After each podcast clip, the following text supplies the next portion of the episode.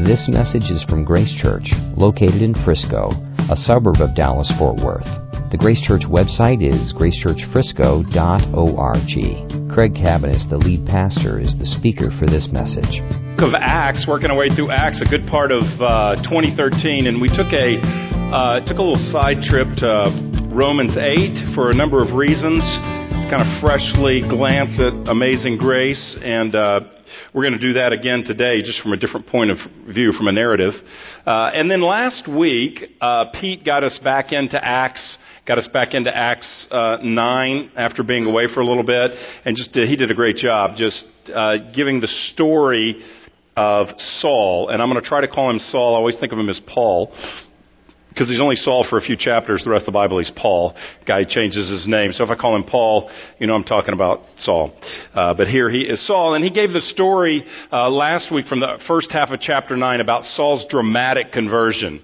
Uh, Saul was had risen through the ranks among the Pharisees uh, as a rabbi. He was uh, an opponent of the church. He had risen through the ranks. He's kind of an aspiring guy who made a name for himself uh, by persecuting the church. Matter of fact, we first meet him in chapter uh, 7 and 8 when uh, there is the, pers- the persecution and the stoning of Stephen, and he oversees that.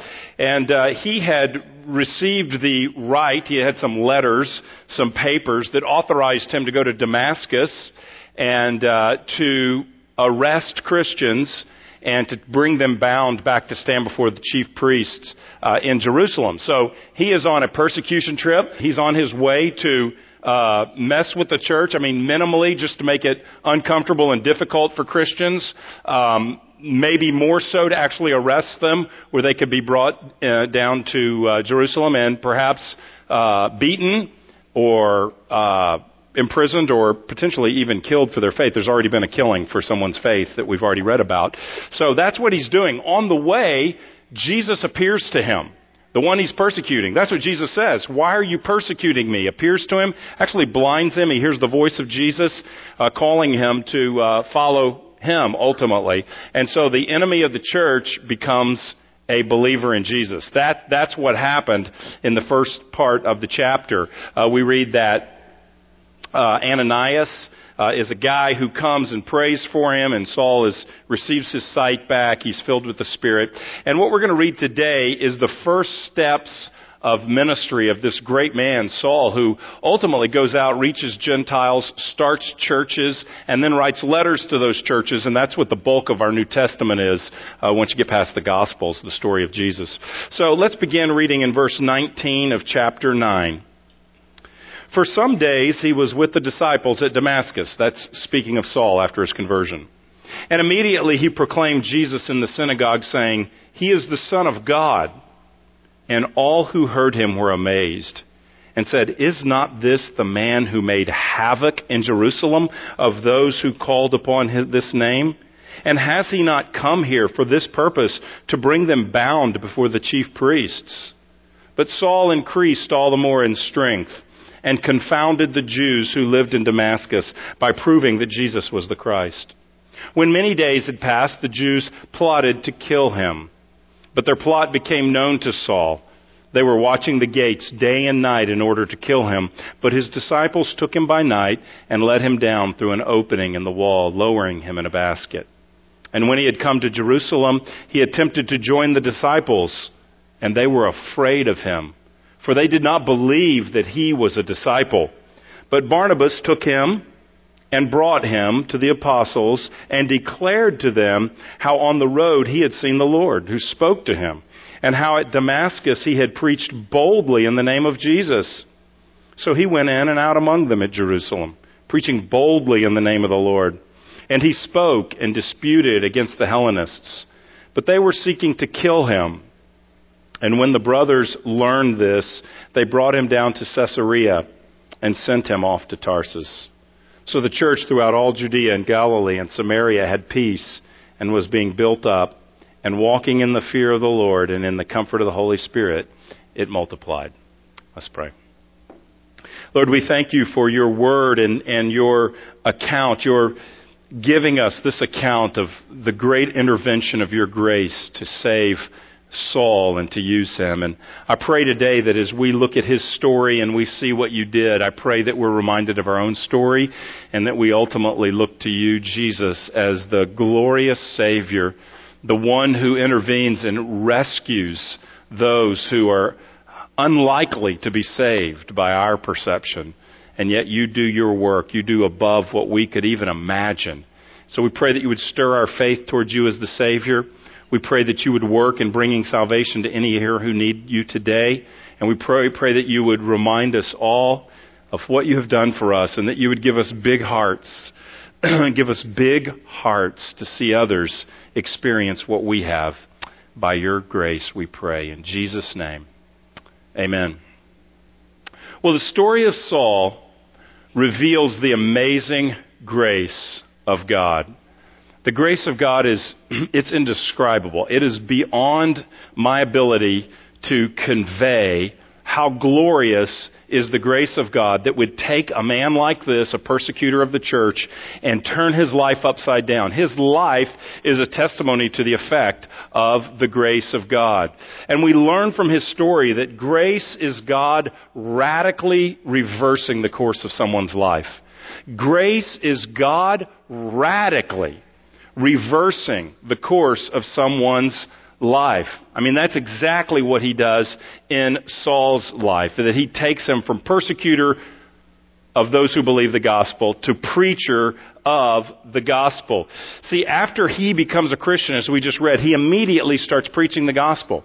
He had been persecuting people who believe the gospel, and now it turns and he's a declarer of the very gospel that he was seeking to shut down and snuff out. He becomes a Christian, the person that he was actually seeking to harm, to arrest, and to silence. We see that, that his life is radically altered by the grace of God, that, that though he is due the judgment of the Lord, God by his grace shows him favor and rescues him from his opposition to Jesus.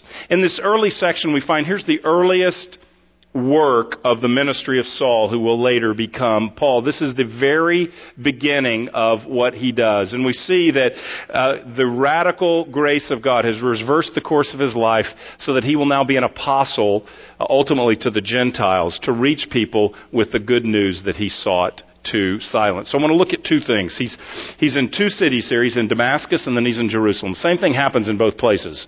He preaches boldly there becomes a death threat, more than a threat, a plot to kill him, and then he sort of narrowly escapes. So he's got a very adventurous life, and we see that in both cases. So both of them are evidence, though, of the radical reversal that grace has brought into his life. So I want to look at his radical reversal in Damascus and then the radical reversal in Jerusalem. It says in verse 19 that he was with the disciples at Damascus. So in Damascus, there are now Christians, there are believers. This isn't a, a long distance from the time of Jesus' death and resurrection, a year, maybe a little more than that, but it's still relatively new.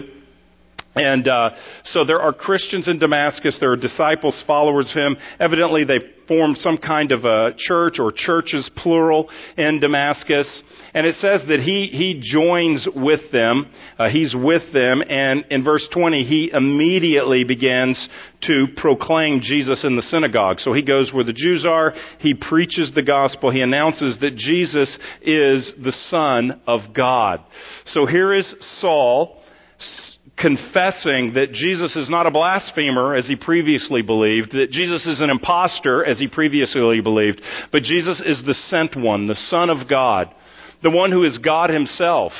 The one who comes to reveal the Father. That's what Jesus does. The one who comes to make a way back to the Father, to reconcile people to the Father by giving his own life, dying on the cross, and then being resurrected from the dead.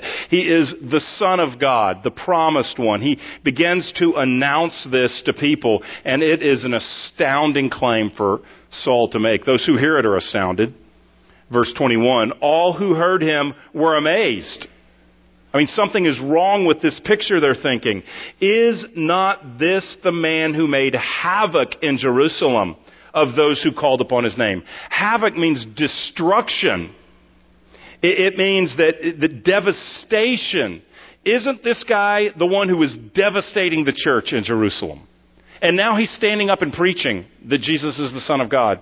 Isn't this guy the, the one who is destroying the people of God in Jerusalem, the Christians, isn't he the one who was totally opposed to the Christians? He was making havoc, is the word. He was wreaking destruction wherever he was. So they can't believe it. And then they say, right after that, and has he not come here for this purpose to bring them bound before the chief priests? Isn't he, why is he in town? Isn't he in town to arrest people? He's got papers and authority that he can arrest Christians, and yet he's standing up and preaching that Jesus is the Son of God. And so they are shocked that Saul has been converted.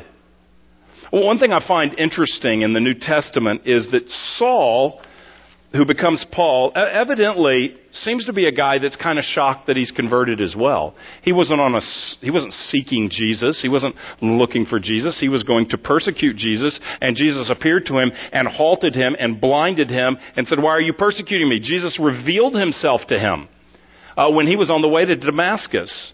So he wasn't this seeker of Jesus. He was an opponent of Jesus, and Jesus grabbed him and arrested him and saved him. And I think he always lived with an amazement of that. You can look in his later writings and see how he refers back to this time, that refers back to the fact that he was a persecutor and yet Jesus saved him. Like, for instance, 1 Corinthians 15 9. 1 Corinthians 15:9 says, Paul writes, "For I am the least of the apostles, unworthy to be called an apostle, because I persecuted the church of God. He views himself as someone who, even though he's a Christian, and this isn't some kind of low self esteem or self pity or wanting everybody to say, oh no, come on, you're a great apostle. Oh, well, okay, thanks. He's not doing that, some kind of manipulative thing like uh, we might do. Uh, he's not doing that. He's just saying, hey, look, I can't even believe that I'm counted as an apostle, used by Christ to be an apostle. The other ones were followers of him. I was an enemy of his, and yet he showed grace to me. So he, he refers back to this. Or 1 Timothy 1.13. Though formerly I was a blasphemer, persecutor, and insolent opponent. I wasn't sort of, you know, sort of irritated with Christians. I was an insolent, an impudent, an arrogant opponent. But I received mercy because I had acted ignorantly in unbelief. And the grace of our Lord overflowed for me with the faith and love that are in Christ Jesus. You know, later in another, in, in the pastoral epistles, he even refers to himself as a chief of sinners, that, that he wasn't, he didn't have this negative view. He wasn't self-focused. He was focused on Christ. So he wasn't, he wasn't an overly introspective guy that's always looking. I'm just calling a few statements that he made here. I could give you dozens of statements he makes about who Jesus is and what he's done. So he was very externally focused on Christ and others. But in these reflective moments of Paul, you see that he's, uh, he's aware of where he came from. You get the sense that Saul, later becomes Paul, never lost touch with what he was and who Jesus was to save him. And I think there's something in that for us. I mean, here's the very beginning where everyone's shocked. What's Saul doing preaching Jesus? Everyone's shocked that he's a believer. I, think he remains startled by the grace of God. I, I, I was thinking about my own life. Is there a, is, am I startled to be in the house of God with the people of God today? Is there, is there an amazement at grace? They're all amazed that God would save him. They, actually, they don't believe maybe he is, but once they realize he is, they're, they're amazed that God would save Saul. Are you amazed that God saved you? I think this sense of awareness of new, here's a new believer I think there's a sense of an awareness of that that overflows. I mean, he actually said in that first Timothy passage that the mercy of God overflowed for me with faith and love that are in Christ Jesus. So there's the grace of God touches his heart and it just overflows out of him. Was there a time in your life when you were more aware? There was more overflowing grace. It was like, I can't believe I'm a Christian. This is amazing. Maybe someone was surprised to see you at church. Whoa, did you hear who got say who became a Christian. Maybe someone talked about you at some point like that. There was a, was there a time in your life when it was so much more amazing? Listen, I'm going beyond what's happening right here a little bit. I just want to, in this text, I want to just for a second draw a parallel that as we follow, here's, here's Saul early on preaching the gospel, d- later describing it as overflowing with mercy. Um, but as he goes on, the, the passages I read you, as he goes on, he never loses sight. He seems to grow in an awareness of the grace of God. And we can sort of think, well, as you mature, that's sort of an historic. But I think real maturity is a growing awareness of what the Father has done for us. It's a growing, it's not like, well, that was in my past. It's, I'm, I should be more amazed today at the grace of God than I was at the time of my conversion. Why? Because I know more about Him. I know more about what Jesus did for me. Um, you may have known very little at your conversion, but as you grow, there's an increasing amazement that accompanies maturity because there's an awareness of what He did for me. The same is true humanly speaking. So when you're a child, when you're a kid, you have no idea what your parents do. Those of you who are an adult or a parent, uh, when you were a kid, you had no idea. You just thought, hey, the world revolves around me, and I don't know, my mom does some stuff, my dad leaves and goes to work and does some stuff, and I don't really understand what that's all about. Uh, until you become an adult. And when you get a job, then you go, whoa, my dad's done this for 40 years. When you, when you, you find out how difficult work is, like, whoa, he's done that all these years. And uh, I had no idea what my dad did for me until I started working as an adult. Or you become a mom and you start having kids and you go, whoa, whoa, I had no idea. My mom did all of this for me. You become a, when you get teenagers, when your kids get to be teenage years, you're like, whoa, I had no idea what I put my parents through when I was a teenager. At the time, I thought it was just me, but now I look back at it going, oh my goodness, I probably got to go back to my parents and ask forgiveness now that I have teenagers and I see what it's like. You get that perspective. Why? Because you're maturing, and when you mature, you don't just look at yourself, but you look at what others, namely your parents, did for you when you were younger. And when we grow in Christ, we become more aware of the Father's love for us, the adopting love of the Father which brought us into His family. We become more aware of the sacrifice of the Son. We become more aware of the grace of the Spirit to wake us up and give us new life. You know, some of us can read a story like this and go, I can't really relate. You know, I got saved as a church kid, you say. I, I did, actually. I grew up in church. And you go, I, I look at this and go, well, that's great. I can see how mercy overflowed for him. He's, he's uh, overseeing executions. Uh, I, I never did that. Uh, I was a kid when I became a Christian. But the reality is that we have far more in common with Saul than we're aware of. The reality is that not that you were a church kid who didn't do anything really bad and then became converted and then you're a converted church kid that didn't do anything really bad. That's not the story of the scripture. Consider this passage. I was thinking about what Paul wrote later in Romans 5, where he describes the story of all of us. This isn't his testimony. This is, he's using we. This is us as believers. He says, For while we were still weak, at the right time Christ died for the ungodly. So you can say, okay, I can relate to that. I was weak when I became a Christian. Okay? For one will scarcely die for a righteous person, though perhaps for a good person one would dare to even die. But God shows His love for us in that while we were still sinners, Christ died for us. Oh, okay. So we weren't just weak, but we were sinful. So we all had broken God's law, had rebelled against Him, and we all needed forgiveness for our sins. Since therefore we have now been justified by his blood, much more shall we be saved by him from the wrath of God. That's what we were deserving, all of us, us, Saul and us. For if while we were enemies we were reconciled to God by the death of his son, much more now that we are reconciled shall we be saved by his life. Paul actually writes there that we were enemies he doesn't say, I persecuted the church and you guys were just sort of neutral to Jesus. We were all postured as enemies. And I think for some of us, it's, it's very distant that we've ever thought of that. That that was really my condition before God the Father adopted me and made me His Son. Before He showered me with His love, before He brought me into His family, before He gave me new life, before I was a friend of God, I was an enemy of God.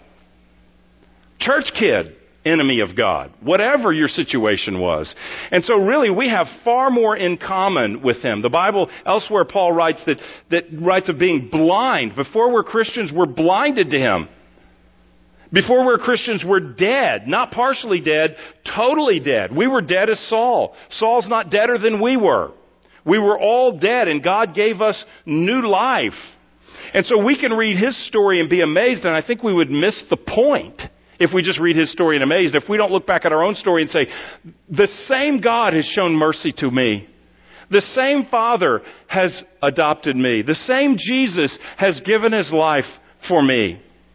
That we are recipients of amazing grace as well, and that that grace is to be refreshing. That grace is to overflow from us. That it's not just get out there and be a witness. It's encounter the grace of God so that the mercy of God overflows my heart so that I can't help but, like Paul or Saul in this situation, declare that Jesus is the Son of God. It just came out of him. Why? He's amazed at what God has done for him. And that's what God wants for us. He wants us to be so in tune, so aware, so in touch with what He has done for us and is doing for us, how great His love is for us, that it flows out and that we stay amazed by grace. That's Saul. There is a overflowing grace. Well, people ultimately believe that it's real. They're shocked at first, but they can tell he really is converted. Verse 22, Saul increased all the more in strength and confounded the Jews who lived in Damascus by proving that Jesus was the Christ. So he's demonstrating from the Old Te- what we would call the Old Testament, the Hebrew Bible, that Jesus is the promised one. And so he's announcing to them, we all expected a Savior to come. We're waiting on a Messiah. He's come. He's Jesus. He's King Jesus, who is the anointed one to bring new life. Well, they don't agree with him. And uh, he's proving to them, but they don't agree. So when they can't be persuasive in the debate, what do they do? I just decide to kill the guy. If you can't convince them, kill them. That's what he does. So it says in verse 23, when many days had passed, the Jews plotted to kill him. So he was so convincing, they couldn't, uh, they couldn't stand up to what he was saying, so they said, let's just get rid of him. And what happens is he becomes aware of this, and his disciples uh, sneak him out of the city. What verse 24 says was that the Jews were watching the gates day and night. So they're watching for him for an opportune time to nab him. He must be hiding out in the city because he knows there's a, a death threat and a death plot. And so at night, his disciples come to the city wall. They're inside the city. They find a hole. They put him in a basket, put him out the hole in the wall, and they lower him on a rope, and he escapes free. So that's what happens. What a reversal the one who came to Damascus with papers to arrest Christians is now being delivered in a basket out of the city in the middle of the night when it's dark. The grace of God has changed him and has called him to do something different with his life. What a radical reversal we see in Damascus. And we see the same thing in Jerusalem. Verse 26, and when he had come to Jerusalem, he attempted to join the disciples. So he goes back to where the church has started, where the apostles are located. Now, between his conversion in Damascus, on the road to Damascus, between his conversion and verse 26, when it says he went to Jerusalem, uh, here it doesn't tell us, it just says after a while, but in Galatians 1, Paul writes uh, retrospectively about what happened. And he says it was three years. It's three years from his conversion to when he went and visited the apostles in Jerusalem. He also says there that he went to Arabia, so uh, which was near, it wasn't far from Damascus. So during this time in Damascus, you know, he, he's he's snuck out of the city at night. He may have gone to Arabia there. Uh, he, at that could have been when it happened. He could have visited Arabia. He could have been kind of based out of Damascus and gone to Arabia and came back then snuck out and went directly to Jerusalem. We don't really know. We just know that he was in a couple of places prior to going to Jerusalem. So he goes to Jerusalem, and when he shows up three years later, uh, look at what happens. He attempted to join the disciples, and they were all afraid of him, for they did not believe that he was a disciple. Saul was the scariest guy to ever visit the church. This is a scary church. He is not invited to the Connect Center. He is not invited for warm cookies and conversation with a pastor at the Connect Center. Saul is not invited to the guest luncheon next week. Everybody is afraid of him because they don't think he's a disciple. And the last they heard of him three years ago, he's overseeing the death of Christians. And so nobody wants anything to do with him. And you can imagine why they're suspect. I mean, he could, this could be like a spy deal, right? He's going to come in, a Trojan horse. He's going to come in, infiltrate the church, fake that he's a Christian. He's learned some lingo. He's got a story he's going to tell, kind of hang out, get the church database, find out where everybody lives, and then show up in the middle of the night at everybody's house and arrest them. I mean, that's what you would figure. He's a spy or something like that. Um, or, you know, maybe they're just suspect because this story doesn't add up. You said you were converted three years ago. Uh, why are you just now coming back here? Uh, why didn't you come back immediately and meet with the apostles and make sure that what you're preaching is approved by them? Why didn't you come back immediately and apologize for what you did to us? Why didn't you come back immediately? Because this is the heart of the church and be at the home base. Why didn't you come back immediately and put in a good word for us with the chief priest? I mean, maybe you could have helped us if they knew that you were now a believer as well. Why didn't you do so? It's just suspect. Why three years? They're probably wondering about all of this. Well, not everybody doubted, and not everybody was afraid. Verse 27 Barnabas took him and brought him to the apostles and declared to them how on the road he had seen the Lord who spoke to him, and how at Damascus he had preached boldly in the name of Jesus. Barnabas. Now, we've already met Barnabas in Acts. I want to say something about Barnabas already did and something that Barnabas is going to do, and both of those play into who he is right here. Here's what we learned back in chapter 5. In chapter 5, it says there's a guy named Joseph who donates a plot of land, sells it, and, and gives the proceeds to the apostles to feed the, the poor in the church. And it tells us that he had a nickname which was Barnabas. And the nickname means son of encouragement. Now, the word that's used for encouragement there is the same word uh, that Jesus uses in John 15 to speak of the Holy Spirit. Sometimes you just hear it kind of transliterated as paraclete. That he says that he is the son of encouragement. The word can also mean comfort. The Holy Spirit's the comforter. That's where we get that. So he's the son of encouragement. He's the son of comfort. He's the son of one who strengthens others. Encouragement means he comes alongside and he imparts courage. He comes alongside and he strengthens. The word can even be translated advocate, that he is the son of advocacy. That's exactly what he does here. Everybody's freaking out, afraid of Saul. Evidently, Barnabas hears Saul's story. He takes the risk to get to know Saul because he goes to the apostles and he represents everything Saul had done. So he tells his story. He takes the time to listen.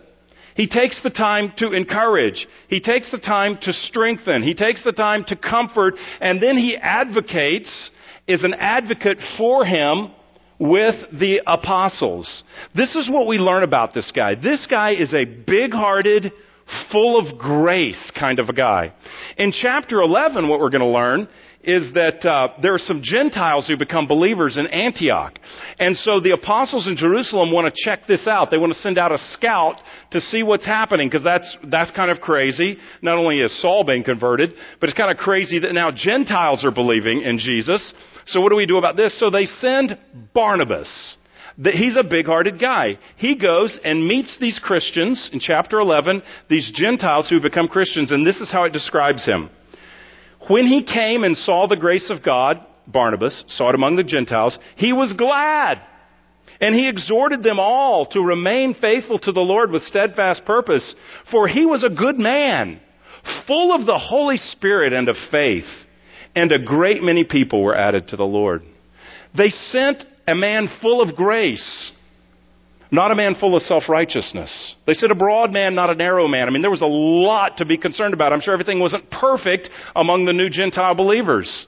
But we don't see Barnabas showing up and picking everything apart. Yeah, they're believers in Jesus, but you better, well, there's this going on and that and that, and I'm not so sure. No, he sees the grace of God working, and it says he is glad at what God has done. He does exhort them, So he's a, he's a man of grace who exhorts them. He says, look guys, remain faithful to the Lord with steadfast purpose. He calls them to faithfulness, but he celebrates what God has done. It says he's good, he's full of the Holy Spirit, he's full of faith. He's trusting God. God is at work. He does, and the reason I'm reading this to you is he does the same thing with Saul. He sees the grace of God in Saul. He's full of the Spirit. He's full of faith towards God is converted an enemy. This is good. And so he goes and he makes a bridge. He builds a bridge with the apostles. Look what he does, like three verbs in verse 27. He took him. He grabbed Saul. We're going. He took him. He brought him. He escorts him to the apostles and he declared to them. He speaks uh, of the testimony. Jesus appeared to him. Jesus spoke to him. And he's been preaching the gospel in Damascus. He represents him. He intervenes for him. By grace, he stands with the scariest visitor in church history. He steps out in faith. He risks something here. It's crazy, isn't it, that he has to explain to them what Saul's been doing? I mean, Damascus, I didn't look this up. I should have done it at the break. I don't know how far Damascus is from Jerusalem, but it's travel. It's not like the other side of the world. It's right there.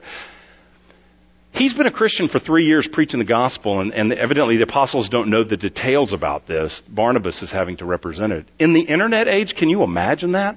If Saul, the persecutor, had been converted, his first sermon, it would have been up on Instagram pictures. He's saved. Look at this. You know, it would have been all over the place. It would have been news. Well, they're still spreading the news to him right now, and he, they welcome him. Here's how we know that. It says in verse 29, he, I'm sorry, verse 28, he went in and out among them at Jerusalem, preaching boldly in the name of the Lord. So the apostles don't halt him. They welcome him. He's preaching. And then in verse 29, he spoke and disputed against the Hellenists. But they couldn't win the debate, so they want to kill him. That's the pattern. But they were seeking to kill him.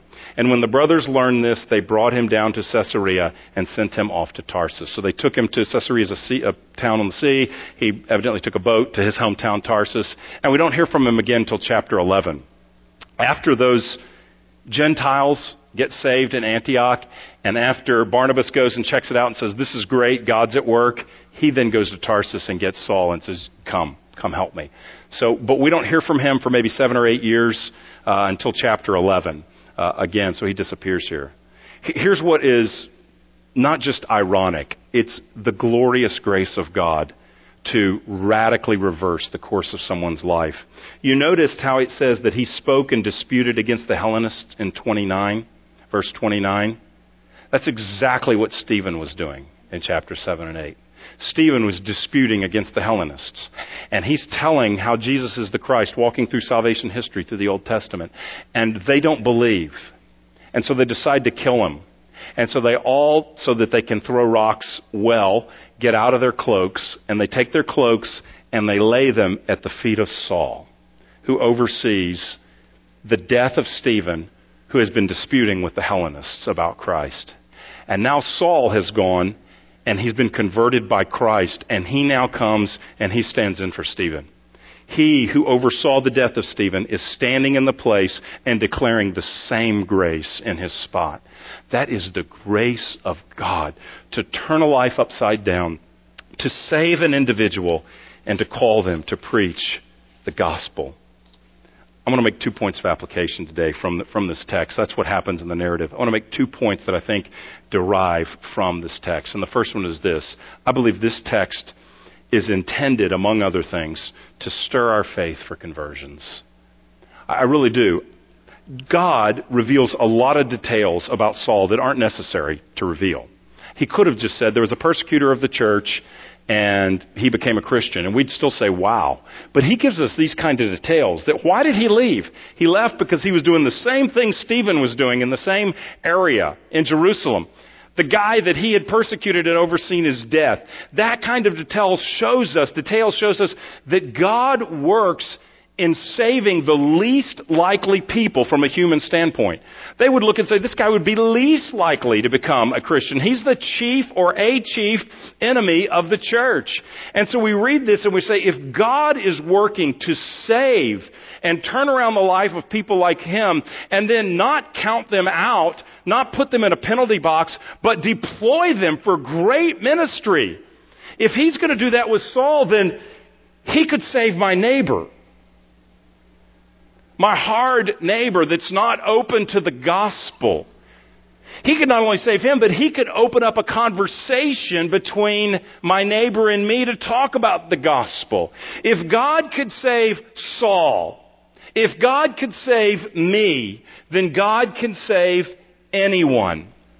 God can save Saul. He can save your neighbor. He can save your boss. You're thinking, no way. You don't know my boss. No, but is your boss killing Christians? Does your boss hate Jesus enough to kill Christians? If so, please see the police. Not, don't come up for prayer. Go, go call the cops right now if that's happening.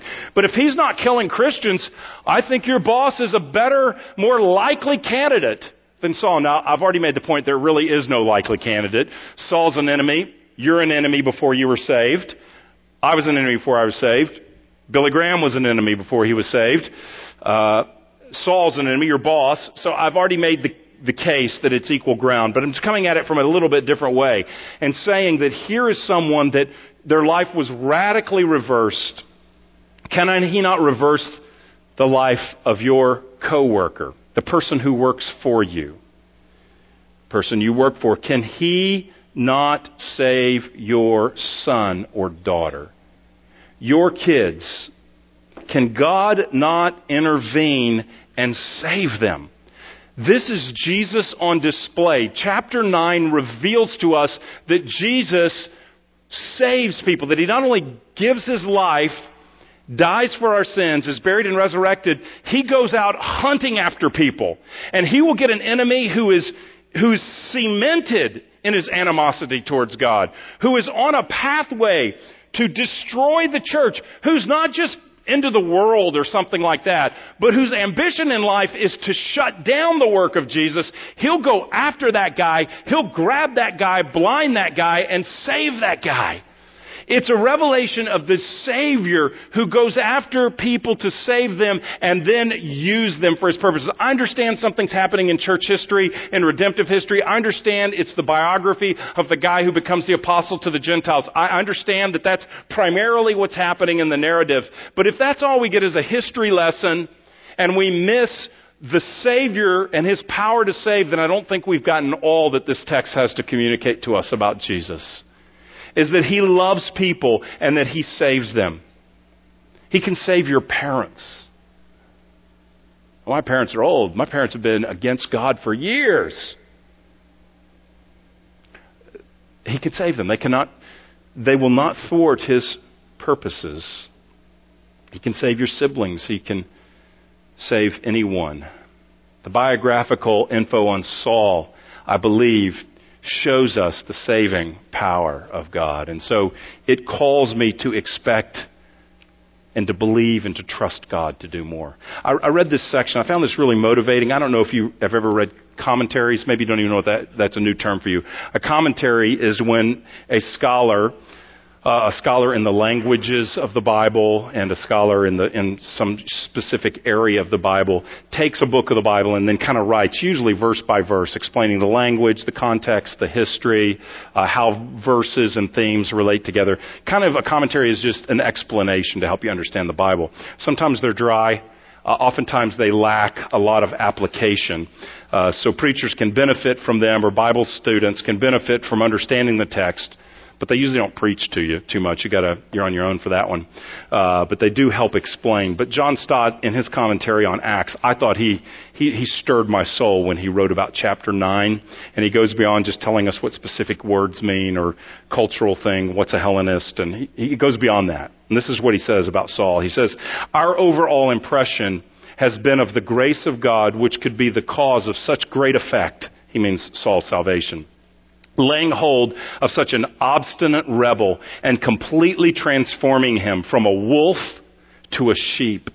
Luke's story, Luke writes Acts, Luke's story should persuade us to expect more from God in relation to both the unconverted and the newly converted. As for the unconverted, there are many Sauls of Tarsus in the world today. Like him, they are richly endowed with natural gifts of intellect and character, men and women of personality, energy, and initiative and drive.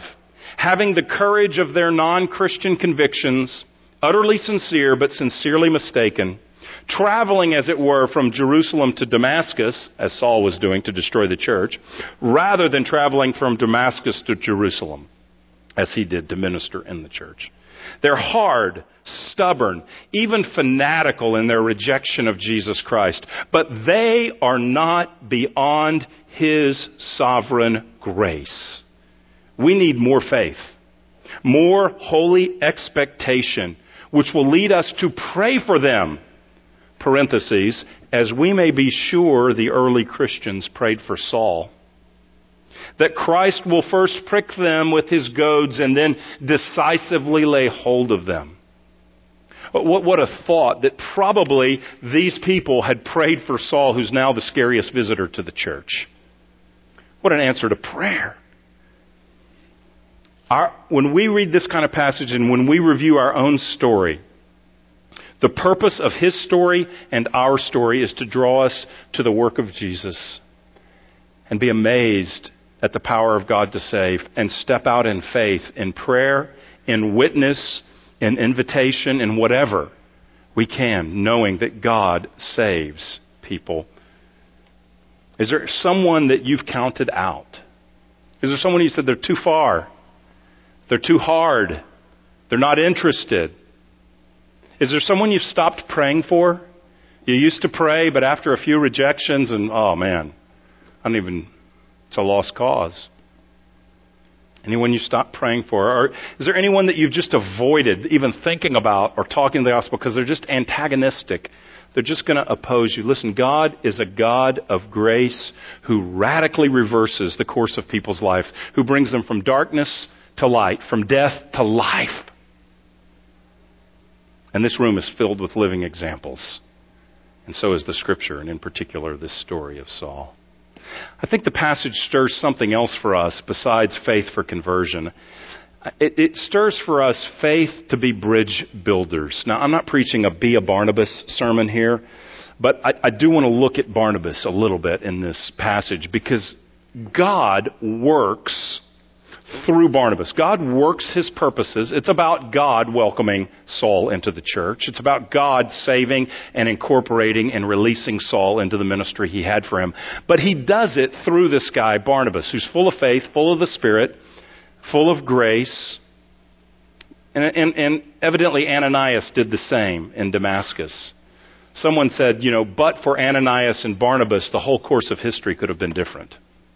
Someone took a risk. Someone took a chance. Listen, when Barnabas gives up his lamb, that's a financial risk, perhaps.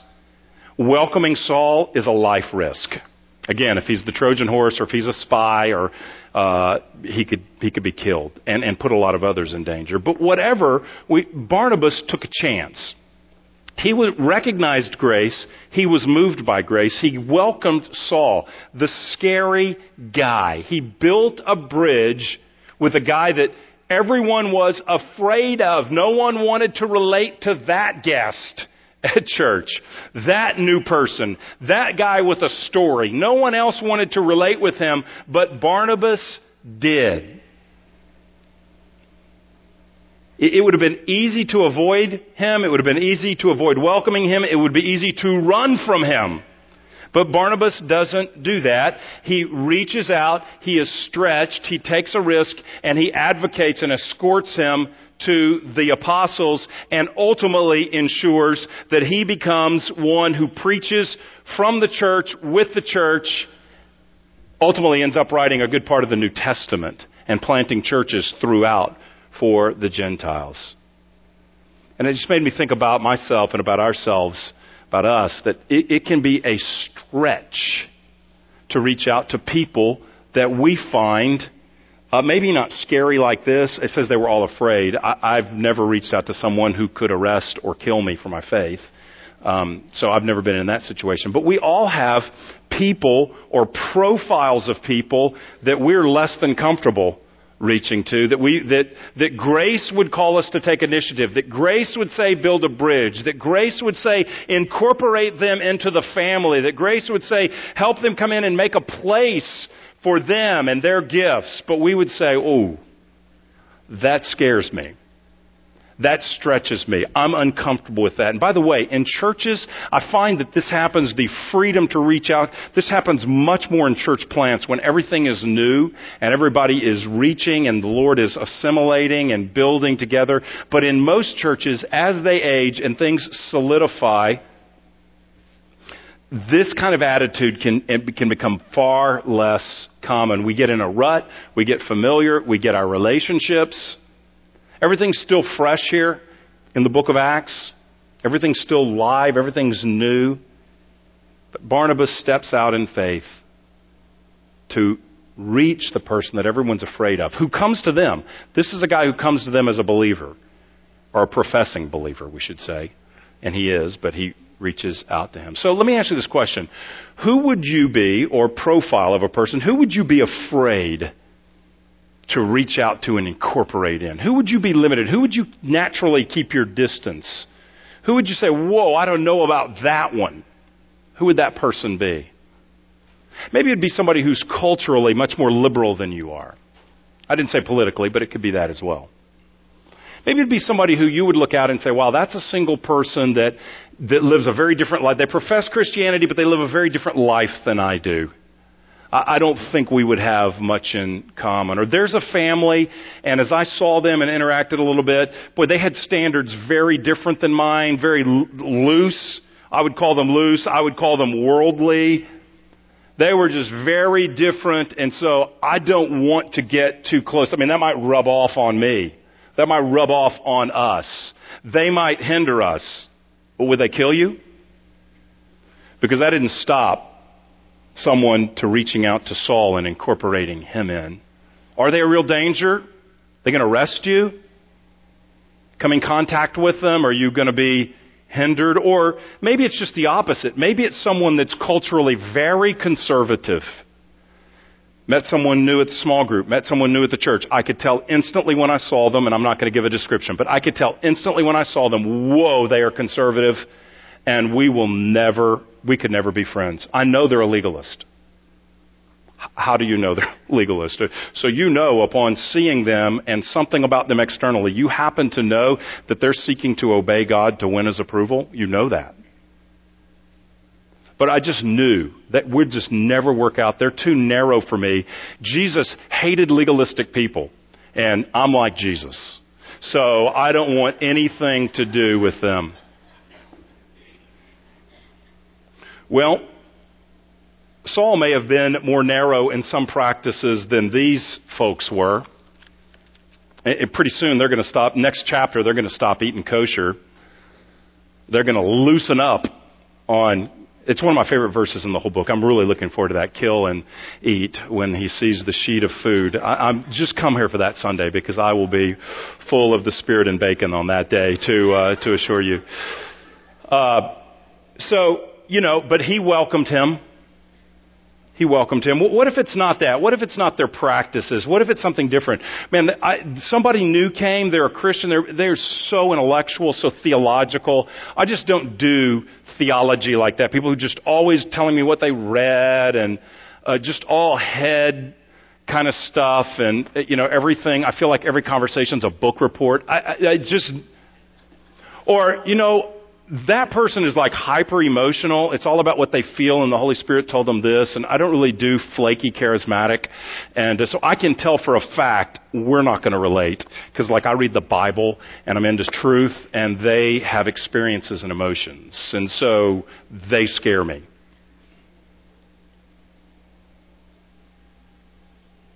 What if it's someone who's poor? I mean, now nobody in the church would say, I don't like poor people, because you wouldn't want to sound bad, and you know God does like poor people. So nobody would say that. But would we run to someone that's socioeconomically at a lower standard than we are? Would we run to them and welcome them? Would we draw them into our relationships? Would we make a place for them? Would we build a bridge for them? How about the other side? Someone who's very wealthy. I met someone new. I saw him get out of their car in the parking lot, so I instantly knew we're not going to be able to relate because of what they were driving and the way they were dressed and where I heard they lived and what I heard that they did for a living. And so we're intimidated. We're scared of great wealth.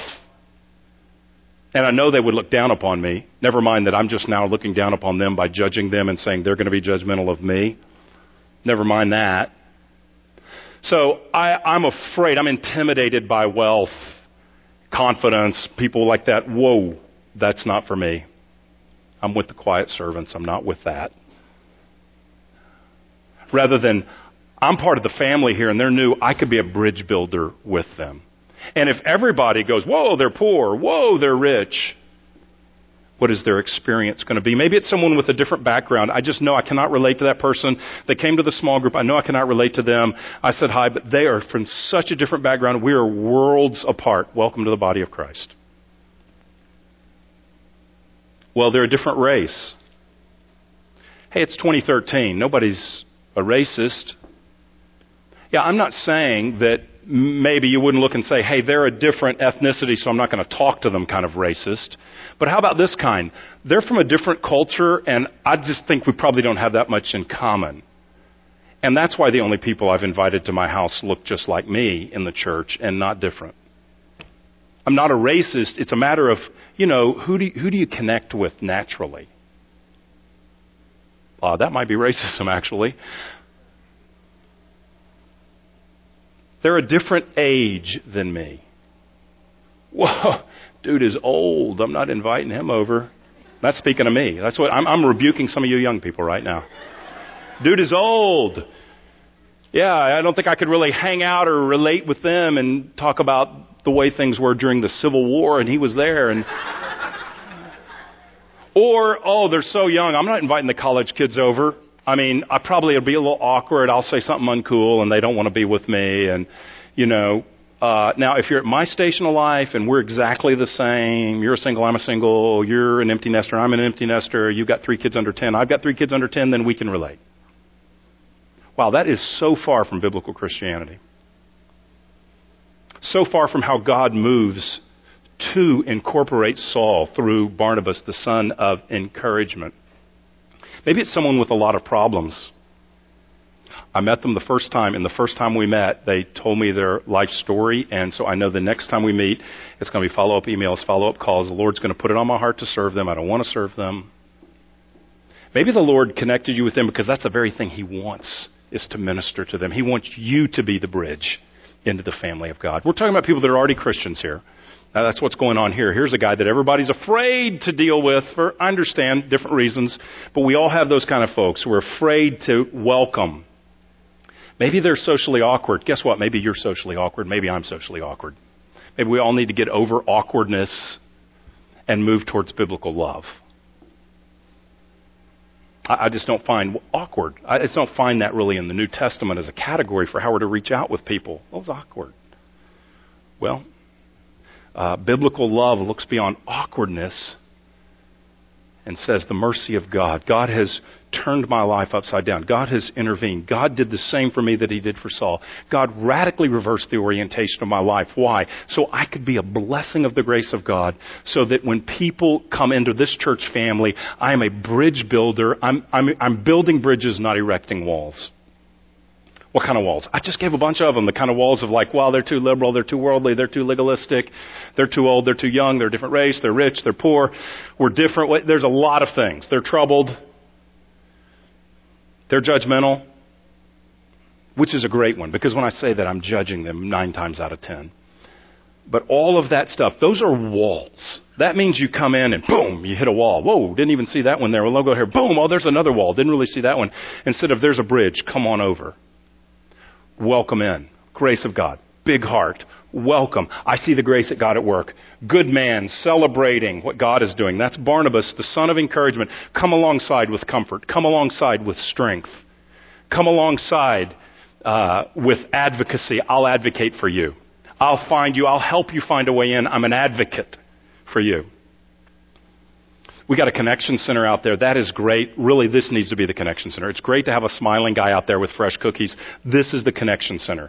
We don't have just an official, one official bridge. Meet Rob, meet Jeff, come into the church. We're all the bridge. We're all the connectors. And I'm thankful for that. We're going to keep that going. But we've got to be this, and I think this is what God is calling us to do. I think this is God's word for our church. It is so easy to look at someone and assess them. Just assess them. I've got them figured out. I've got them in this box on this shelf. And that's not the shelf I'm on. I'm on this shelf. I'm not going to deal with them. I've got this. Oh, I've, I've assessed them. They're a potential friend for me. I'll pursue them. It's just easy to assess. It's easy to judge. It's easy to build walls. It's easy to feel judged. And, and I, I don't think that's what's happening in this passage. I think Barnabas is just overflowing with the mercy of God. God's overflowing him. I think God's calling us to, to broader hearts. As, as, we, as we plan to move to the center of town, there'll be broader exposure. And that, that'll be great, fine, wonderful, gift from the Lord. But I don't think that's primarily what God's saying to us. I think God wants broader hearts. And I, I just had to take this opportunity because I was personally convicted as I looked at this example of Ananias and Barnabas and see what the Lord is doing and say, I believe that Jesus wants to amaze me by His grace, amaze you by His grace, so that it overflows, so that when I encounter an unbeliever or a new believer, like Saul, in either way, mercy flows out of me. Not assessment, not judgment, not sizing them up, not figuring it out, not putting them in their place in my world and how I'm going to relate to them, but overflowing with grace building a bridge, not erecting a wall. Saul, who is welcomed by Barnabas, by the apostles, writes a lot of the New Testament. In Romans 15, he wrote this. Paul later writes this Welcome one another as Christ has welcomed you for the glory of God. And he's writing into a situation, but I, I wonder if he thought about this Welcome one another. He was the recipient of a welcome. Welcome one another as Christ has welcomed you for the glory of God. For God's glory. Big faith for conversions. That's what this passage shows us. Big faith for Jesus pursuing people. And he does that to Saul, and he's going to do that through Saul as Saul plants churches, preaches the gospel.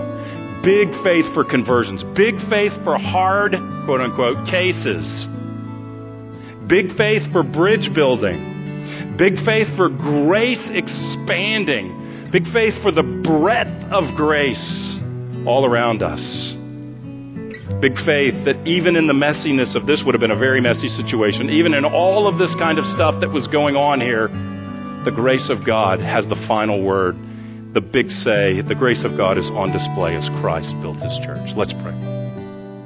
You've been listening to a message from Grace Church. For more information, visit our website or write us at podcast at gracechurchfrisco.org.